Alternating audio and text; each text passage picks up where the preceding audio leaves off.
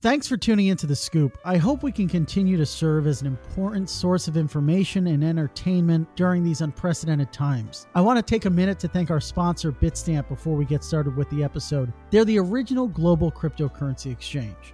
Since 2011, Bitstamp has been a cornerstone of the cryptocurrency industry and the preferred exchange for serious traders and investors, trusted by over 4 million customers including top financial institutions. Bitstamp is built on professional grade trading technology. Their platform is powered by a matching engine from NASDAQ, the global stock exchange, and their APIs are consistently recognized as the best in the industry. Bitstamp's advanced trading interface, TradeView, features live charting, deep analytical tools, and is available on web and mobile. You can download the Bitstamp app from the App Store or Google Play, or visit bitstamp.net/pro to learn more and to start trading today. That's bitstamp.net slash pro.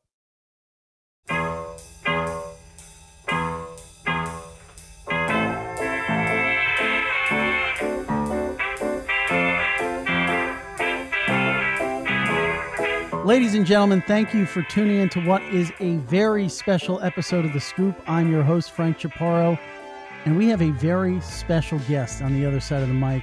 You probably know him best from his antics on Twitter under the handle Law Master. We have the director of research at The Block, my dear and esteemed colleague, Larry Cermak.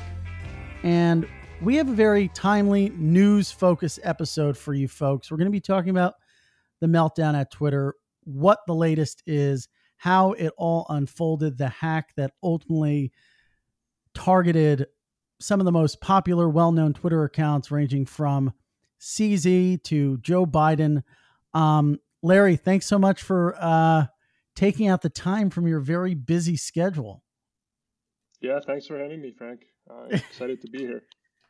Yeah, no, it's it's going to be really interesting. Um, it's it's funny. I guess the first. well, we'll have to we'll save the memery and and the uh, we have some. I promised some folks in the Twitter world that we'd give them a shout out, but we'll save that for the end. To start, I guess it's really fascinating how this unfolded from the news perspective, right? Like I was kind of sitting right. at my desk and thought, all right, like another one of those classic, you know, send me crypto, I'll send it back memes yeah. with with like the standard accounts getting targeted. Um walk us through like from the research desk and the news desk because I know you were working relatively closely with um right. uh, McSweeney who was writing it like when did we know or rather when did it go from okay this is just the classic crypto thing to okay whoa what the what the hell's going on here this is this is a lot more yeah. serious sure so let's let's get started from when it actually started uh, you kind of jumped um, a little bit too much in there but it actually started with with angelo btc uh, pretty well known trader one of the og guys uh, really wealthy trader um, and he basically just tweeted, you know, if you want to join my paid group, um, send me a DM and I'll, I'll send you an address. And uh, that was really the first thing. Back then, no one really knew, you know, where that was going to go. It happened an hour before a large, first large account was hacked. Uh, but it was did suspicious, people, did, right? Did people think that? Yeah, I was just going to say, like, is that something that his following would have viewed as being unusual for him? Because a lot of these large yeah, traders have was, paid groups. Yeah, exactly. Like one, he's super rich, so why would he even want to start a paid group, right? Like it's it's beyond him. Um, and so that was really unexpected. I saw that tweet really early, probably like two, three minutes after it happened.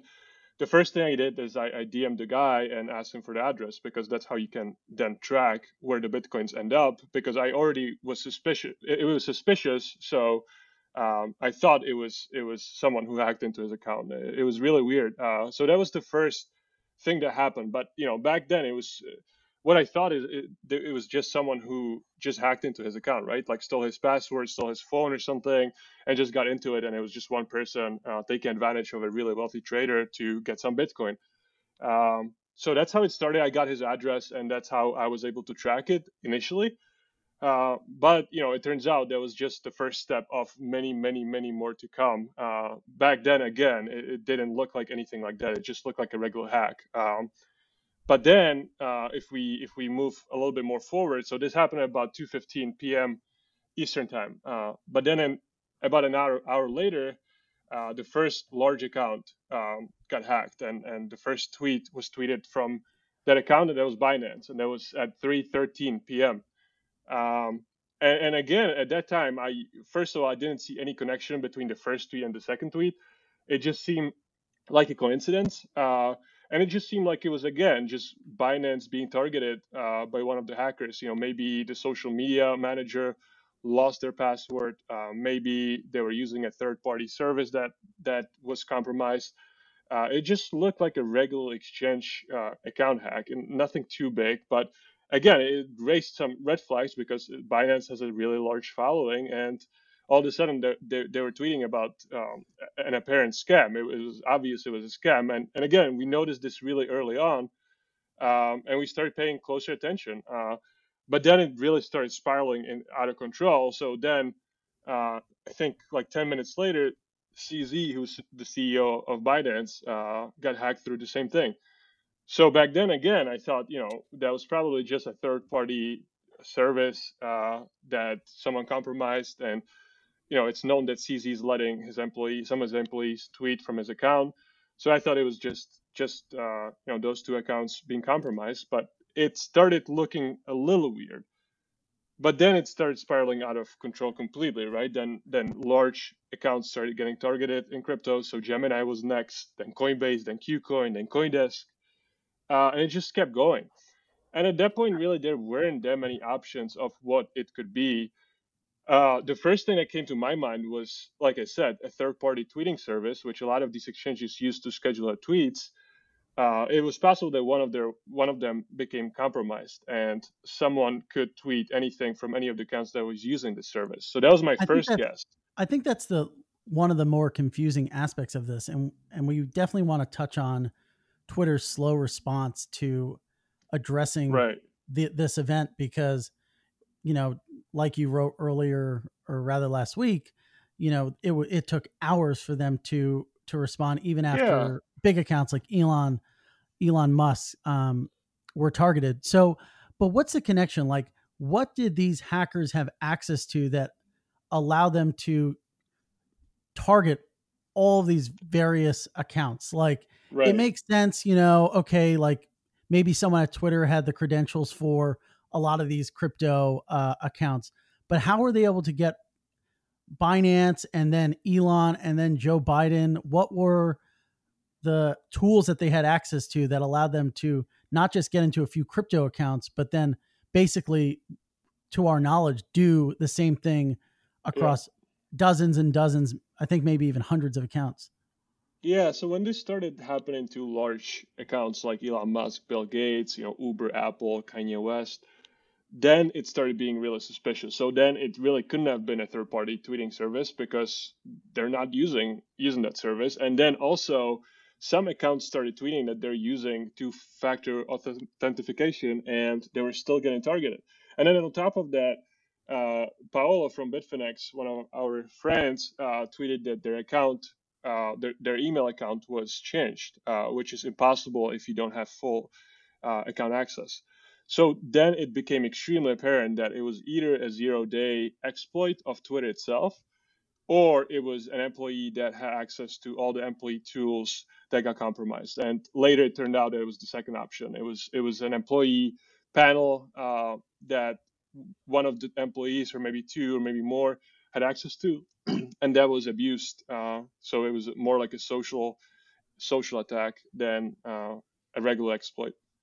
Mm-hmm. So it's not like this this hacker or this group um, behind this basically was able to get the credentials of all these accounts, but rather was able to access Twitter's system and basically just take the thing over. Yeah, exactly. So what they could do is that they had the the panel where they saw, you know, everything about the account. So they could click on Binance's account, and what they could do is change the email. So uh, that was the way that they did it. They they just changed the email to one of the ones that they owned, and then they just reset the password, um, and that allowed them to get full access of all the accounts. So you know, you didn't just have access to tweeting; you had access to pretty much everything in the account. They were full users of that account, uh, which made this really, really strange and and really scary to a lot of people because it seemed you know, especially even early on, it just seemed that anyone could be targeted. Like even me and you, obviously, uh, no one really wanted to target people like us, but literally anyone at that point could have been targeted, and and all the DMs could have been uh, accessed. So ev- none of it was safe uh, at that moment. Uh, when, it was not when it, when became... No one was yeah, SAFU. it was not SAFU. Yeah, CZ was not SAFU. Uh, it would have been wild uh, if they got some of my DMs. yeah, exactly. So I think that's one of the really good lessons here is that you know just don't tweet confidential information in there. I I can't really even imagine what some of these executives are are you know messaging with people there. I know some of the DMs that I've exchanged with people. I don't even want to know about the DMs that you've exchanged with people, and then you know imagine even some stronger examples.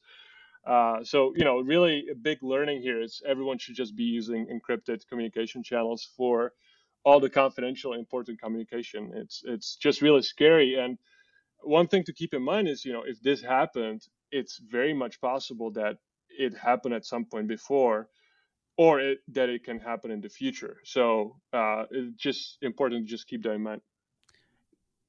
Yeah, the fact that this can happen to anyone, and and not only not only the fact that it could have happened in the past, but it could maybe even happen in the future, and the folks behind a future attack might be a bit more sophisticated. And yeah. I think that's a good segue to sort of talk about who's behind this. We have a very limited understanding. Uh, Nathaniel Popper did some great reporting over the weekend about how this was really just a a bunch of unsophisticated folks might use the word amateurish um, group of younger kids. One of them at the center of this was Kirk, um, that was kind of your intuition that maybe these folks weren't super sophisticated. People were worried that this might just be phase two or phase one of a of a broader attack, which would be followed by, you know, a state actor potentially holding DMs for ransom. But right. given what we possibly know about who the people are behind this, that's probably not going to happen. Hopefully, right? Because it just seems like something that got a bit out of hand. Um, but walk us right. through how we how we kind of know that.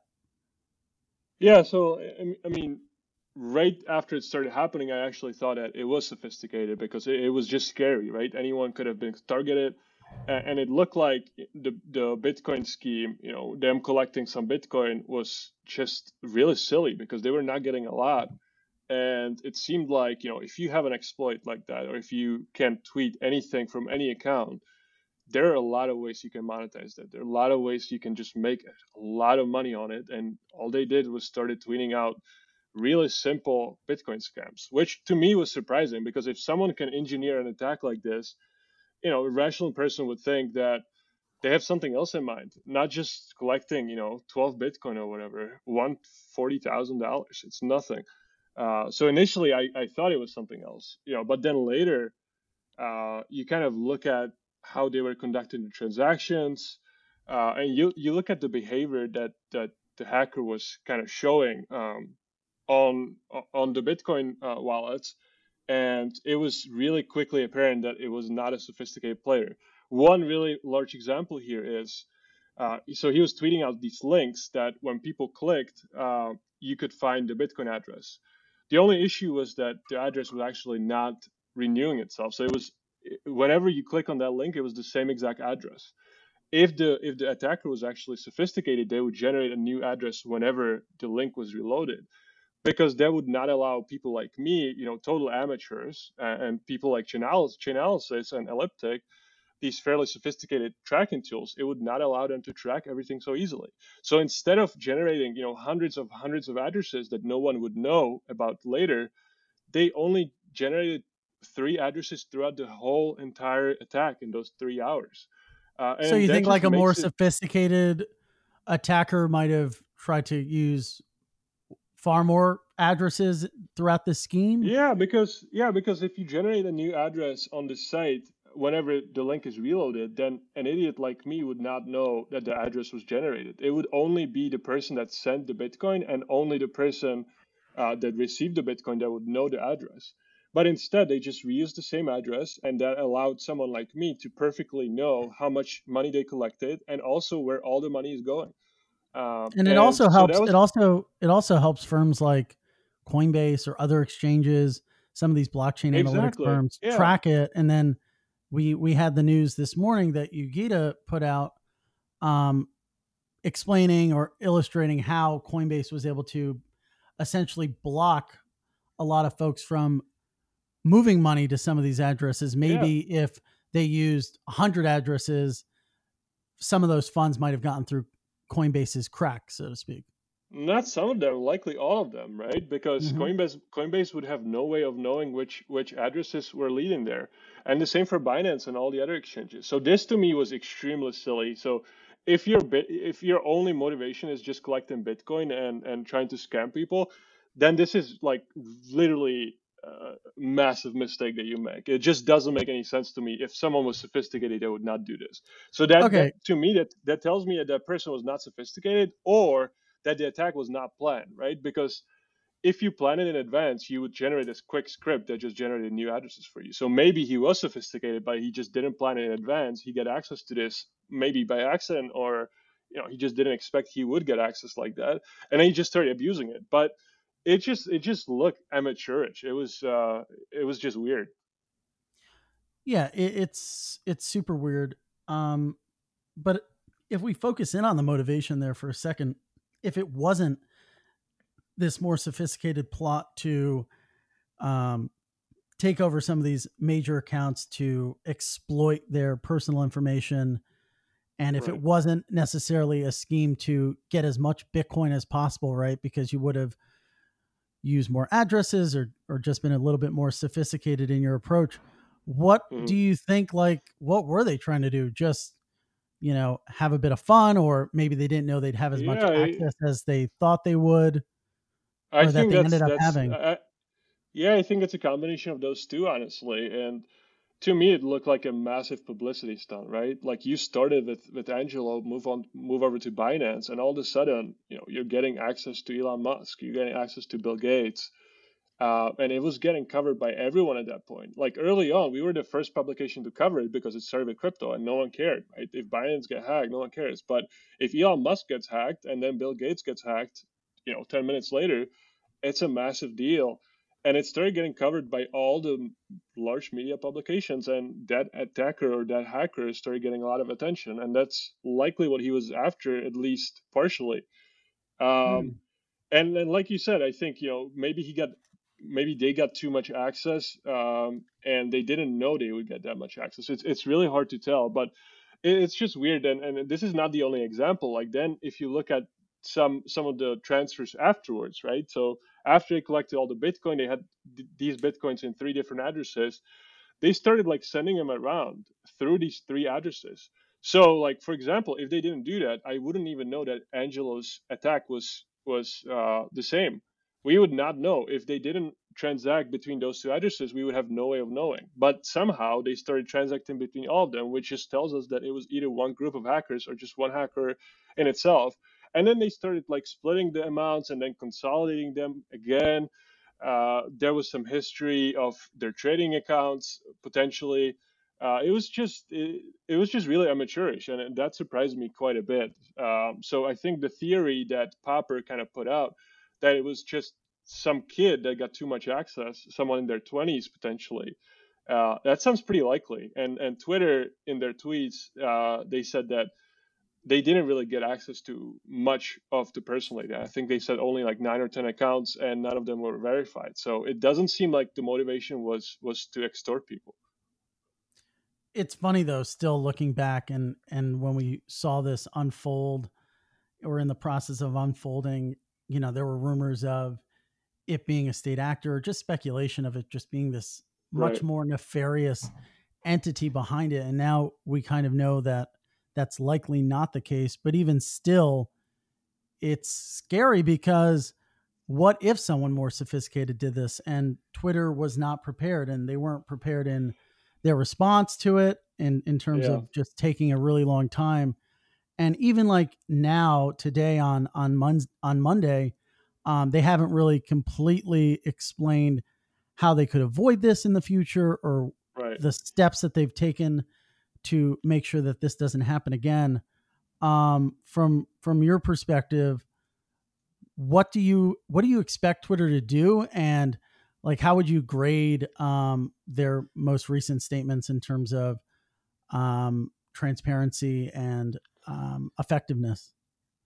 Yeah, so I think to start, you know, this attack, like I said, it's it started becoming apparent that this is a massive issue at, at about 3:30 p.m. Um, and it ended at 6:05 p.m. So two and a half hours, uh, the attack was ongoing, which in my opinion is completely unacceptable, right? Like this guy was literally just tweeting Bitcoin scams, but imagine if it was someone that had that you know was tweeting out other things like actually tweeting out things by people that would you know they would not be able to tell that it was not them tweeting it yeah uh tweet tweeting something something about account. like you know elon's if elon musk yeah, like tweeted something about like something. tesla yeah. tesla production or something yeah exactly they could have really screwed over a lot of companies they could have caused a massive mess uh, and twitter was just sitting on the sidelines you know still tweeting about something else for like an hour uh, and it became apparent that this was a massive issue and it took them more than two hours to really do anything is really that's really unacceptable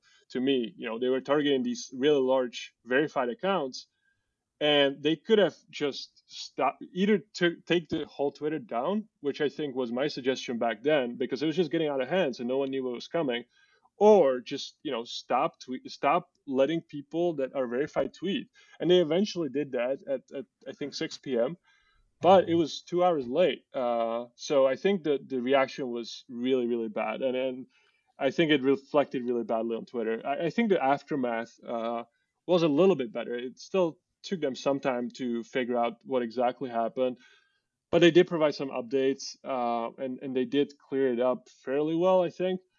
But the initial reaction, I think, was just uh, unacceptable, especially because it was happening at hours when, when the U.S. you know was it was the regular day. Yeah, was sleeping. it was in the middle of the day. yeah, and they were still tweeting about you know some of the other stuff and not really paying attention to this, uh, which was just ridiculous to me, honestly. Uh, and even back then, and now even more so. Um, so I hope that you know this kind of incident kind of teaches them how to react next time and, and shows that there are probably much better ways to react. One firm that's worked its way into the crossfire is Coinbase, which is maybe taking just as much uh, flack as as Twitter itself for preventing, they say, a thousand customers from sending approximately two hundred eighty thousand dollars right. worth of of Bitcoin. You have a lot of the folks on the libertarian side of the spectrum in the crypto world saying this is this is bad like this is a bad hmm. thing for for crypto. And you know i, yeah. I feel like any person peeking into our space from the outside and seeing this reaction is they're probably scratching their heads and thinking well doesn't that isn't that good? Doesn't that make sense? You don't want people sending money they they probably don't yeah. have to some scammer. But i guess there's this notion in crypto that like if you're dumb enough to get wrecked you might as well just get wrecked. yeah, I guess. Um, I think I, I think what Coinbase did is actually really good. I think that's one of the advantages of holding your funds um, on a third-party service on on a custodial service is that something like this can be prevented for people that don't know better. So you know, even though it was really easy to detect for us, there's still people that hold crypto that don't really understand these things and, and that would have wasted a lot of money. Like you said, it was 280,000 and, and the hacker originally got only about 120 to 130,000 dollars. So it would have been three times as much if Coinbase didn't do this, if we were to believe their reported numbers, uh, which I think is is just really positive. I don't know why people should be losing money if if it's just going to someone that's that's going to take it from them. Um, and if someone really wanted to, you know, donate or, or give money to the hacker, they could have just withdrawn to their own wallet and then send it through uh, their own wallets to to that account. So I don't think there's any problem. I actually really like it. Uh, I am a little bit skeptical of the number that they reported. I think it's a little bit unrealistic, and, and it might be skewed because some people were trying to send it even though they knew it was not going to go through. Uh, but still, overall, I think it was a really good reaction. Well, we were talking about this earlier today while we were preparing for the show. Part of the animosity or the vitriol towards Coinbase is maybe tied to just their weird marketing of themselves, right? Like they're trying to be everything right.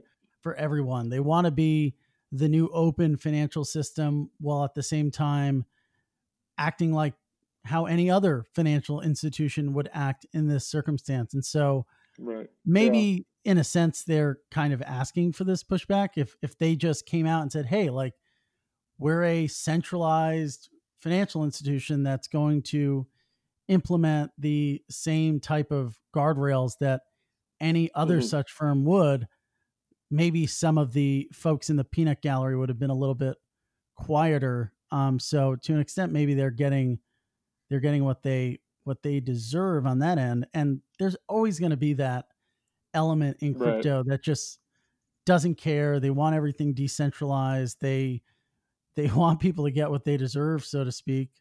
Um, yeah. So maybe Coinbase just has to sort of come to terms with what they actually are and and be, I guess, a little bit more honest about it.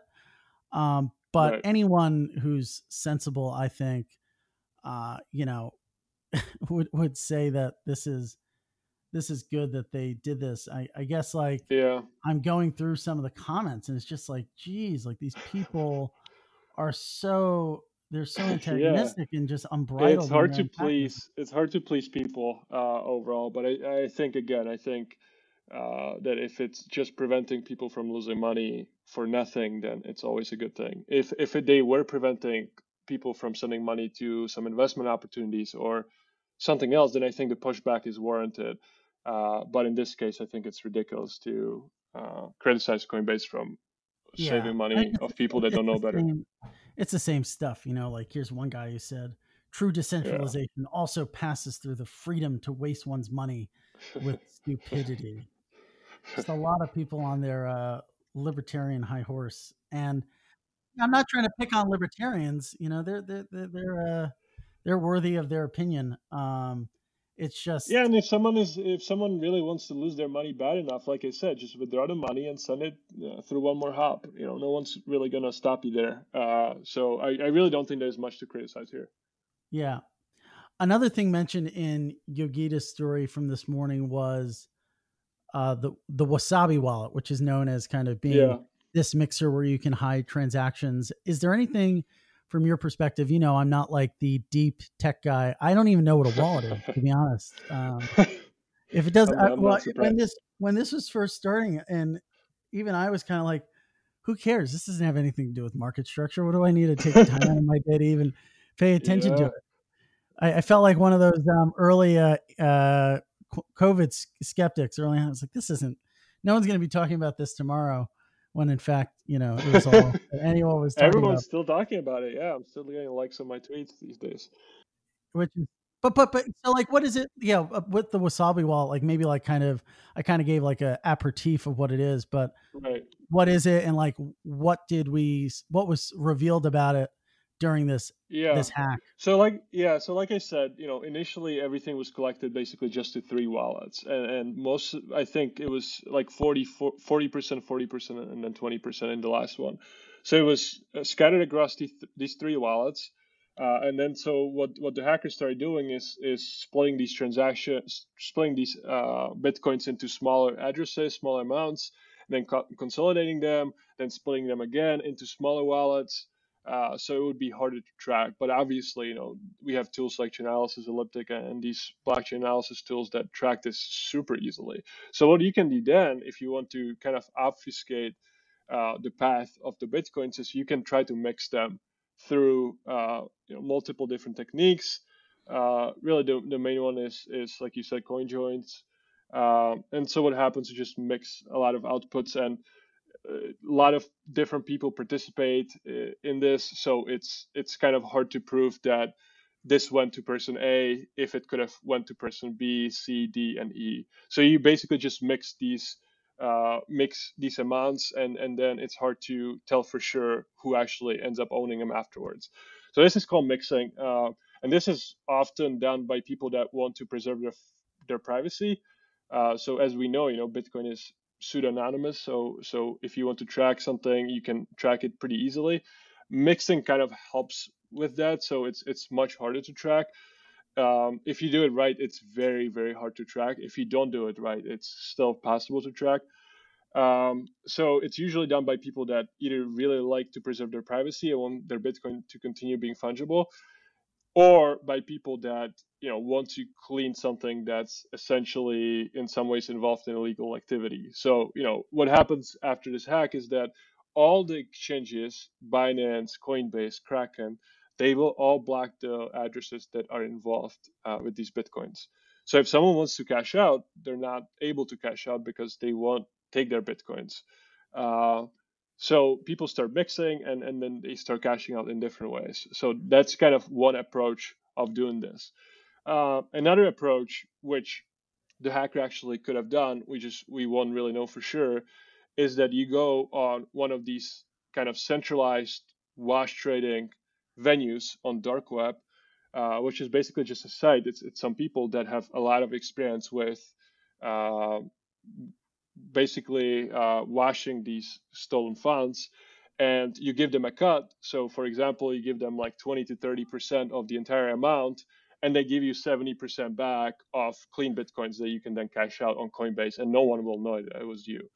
Uh, and then they specialize on cleaning those coins. Uh, so they do a lot of mixing uh, and they do whatever kind of works to make sure that they don't get caught. So those are the two most kind of popular techniques if you want to uh, if you want to wash your stolen or illicit uh, bitcoins.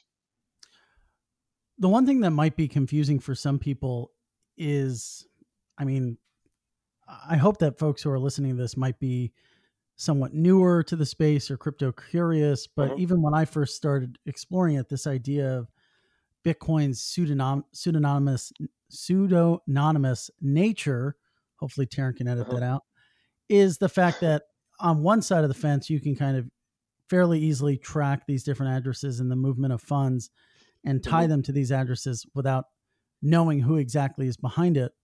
Um, but you have a lot of like misinformation out there in the media about how Bitcoin either makes it very easy to do something like this because you can't track them, but then you have other people, pundits in the space saying, well, actually, you can see everything on the blockchain and that makes something like this super stupid. But the the answer or the reality is somewhere in between, right? And so yeah. I guess I guess like you know, talking to like my parents about this, the one question they had was, well, is there a way that some of these blockchain firms can leverage the visibility of the ledger to right.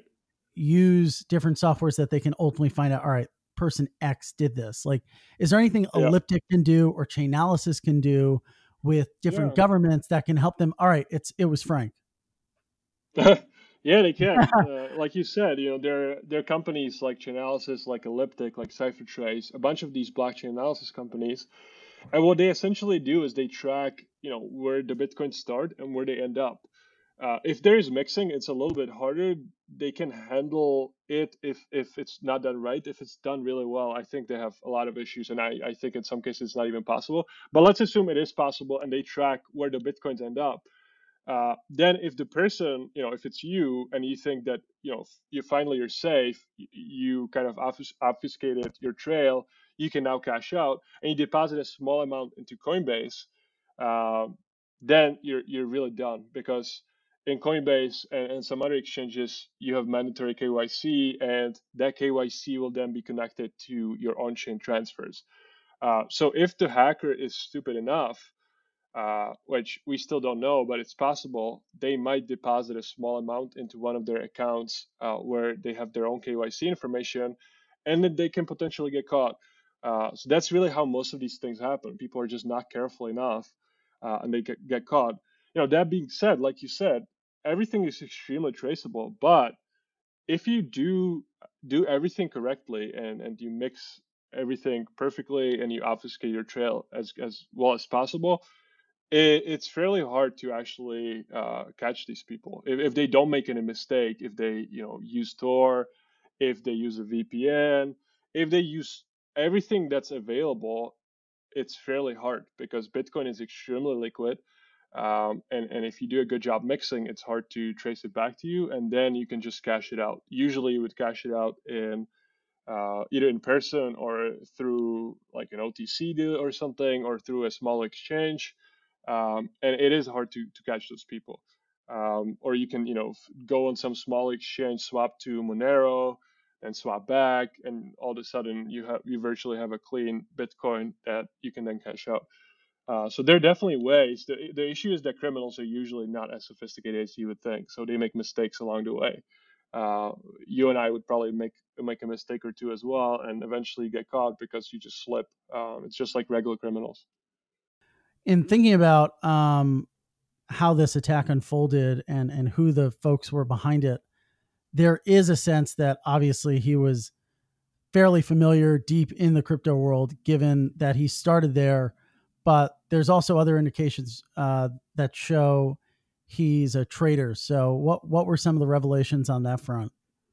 So yeah, I think, like I said at first, I think the first indication was the connection to Angelo.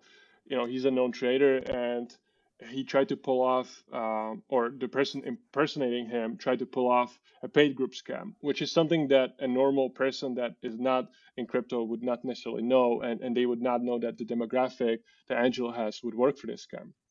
So that was the first uh, indication. Uh, the second one being um, the kind of transaction uh, that he was making prior to the scam. So if you look at his history before the, the scamming started, uh, there's actually some connection to BitMEX. Uh, so it's possible that he was a trader uh, on BitMEX and that he was actually, um, you know, a, a, regular member of the crypto community. So that was another indication. Um, and then eventually he started sending small amounts to multiple different crypto exchanges, which could indicate that he has accounts or they have accounts on these exchanges like like Binance, Coinbase, Kraken. Uh, so there there's definitely some indications that show that this person was at, at the very least well versed in the crypto ecosystem. Um, doesn't necessarily prove that, but I would say that there's a pretty high chance of that happening. The counter argument to that is that he was making some weird choices when he was transacting on chain with Bitcoin. So maybe he was not as well versed with how everything works and how to kind of preserve your privacy to the full extent. But it did seem like the hacker was at least aware of the crypto ecosystem and could kind of cater towards it. And, and obviously, you know, he also started on those large crypto accounts before they moved they moved on to the larger accounts.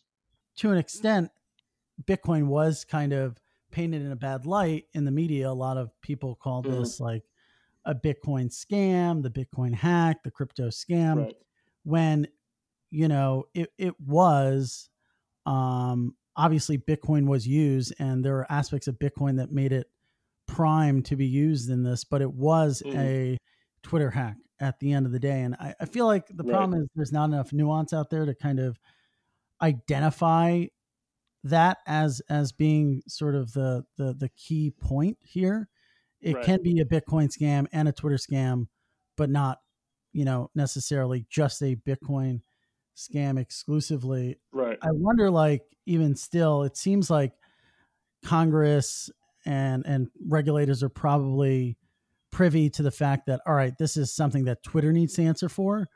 Um, yeah.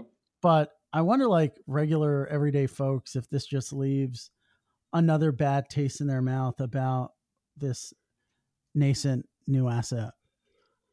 Yeah, I think it does. I think definitely for public perception, it was not a good thing because all of a sudden, you know, you don't get that many Bitcoin headlines. Maybe when when the halving was happening, but often you don't you don't get many headlines, and all of a sudden you're getting all the headlines in all the newspapers. Most of them were on the front page, and it's all associated with a bad thing.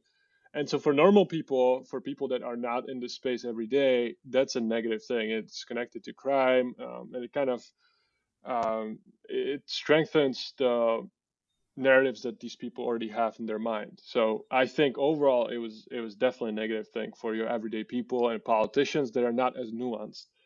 Uh, but then you know you can look at it from a different perspective, which is you know Bitcoin was essentially kind of fulfilling what it's supposed to do, right? It's a censorship resistant medium of, of, exchange, and it was functioning that way. No one could stop it, and the hacker essentially got what they got, what they wanted, just because of Bitcoin. So Bitcoin enabled it. That's both positive and negative. It depends on what perception you have.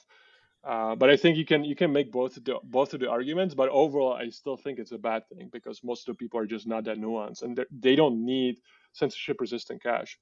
Uh, and the other funny thing was Bitcoin didn't even move. I mean, if this happened in 2017, we would have uh, you would have had a lot of angry people at me for my headline uh, Bitcoin tanks following crypto hack. Um, I frankly I, I, I frankly don't know what can happen so Bitcoin would move. Like I I don't know if it's a nuclear war, if it's uh, you know you getting a girlfriend finally. Um, really anything can happen and bitcoin will stay stay at 9200 uh, for the foreseeable future. Um, so what, i don't what know are, you know. what are people what are people you're talking to maybe on the exchange side or trading side? We can kind of close i guess with just like this aspect because it, it is top of mind and it's been somewhat problematic for us right? Because when people aren't uh, concerned about price swings they're maybe not reading news as much. Um, to what to, to what degree do you think we'll be stuck in this tight range? And and what are people uh how are people explaining this to you? It's kind of new territory for for crypto. I mean maybe people are moving into alts or looking at yeah, opportunities think, and options and such. Yeah i think that's part of it. I think there are a lot of different opportunities right now. Like you said one of them is is open finance and defi coins, which are all you know all doing 5x in the past three months. Uh, so a lot of the investors and some of the VCs that I've been speaking to, they're looking forward to those opportunities. They don't really want to trade something that doesn't move enough. So they look into this. And then the second aspect is that they there are other opportunities in, in equities and in the regular financial world. Uh, you know, everything is really volatile these days. It's getting a little bit less so recently, but like a month or two ago, um, everything was swinging so much uh, that people were just attracting to the market a little bit more. You know, you have Tesla doing these crazy runs. Why would someone, you know, why would a trader want to trade Bitcoin if they can trade Tesla, which is much more volatile and they can make much more money on it? So I think those are those, those are two parts. And then, like you said, options certainly play a small role as well. Uh, what this means essentially is that as volatility is really low. It, it's the lowest it's been in like the last two to three years. Um, the the volumes on the exchanges are really low, and that's really bad for the space. Either way you look at it, because exchanges are making less money, traders are less less excited to trade. Um, so even though the market is 24/7, uh, the volumes are tanking. They're, they're the lowest they've been in in a really long time um, and that's not good. So I think right now, really everyone in the space is is looking for the volatility to return to the major coins like Bitcoin and Ethereum. They've been sitting at, at this range forever, and it's it's not good for everyone. Yeah, and it's certainly not good. Uh, you know, people like to think that we're the bullies of the space, or we we don't want to see firms do do well. But listen, when when trading volumes are low, uh, impressions are also somewhat low. Well, I think this yeah. was a great conversation. I hope that um, anyone who maybe was stuck under a rock or on vacation or just couldn't keep up with the the influx of, of news related to this can just like give this a quick listen and, and kind of get caught up to speed. Um, but I hope not too many people listen because then that means we'll have to have you on more often, which I yeah, don't know about that. All right, ladies yeah, and gentlemen, Thank you so much. Thanks, Larry. Take it Thanks easy. Thanks a lot, Frank. Cheers.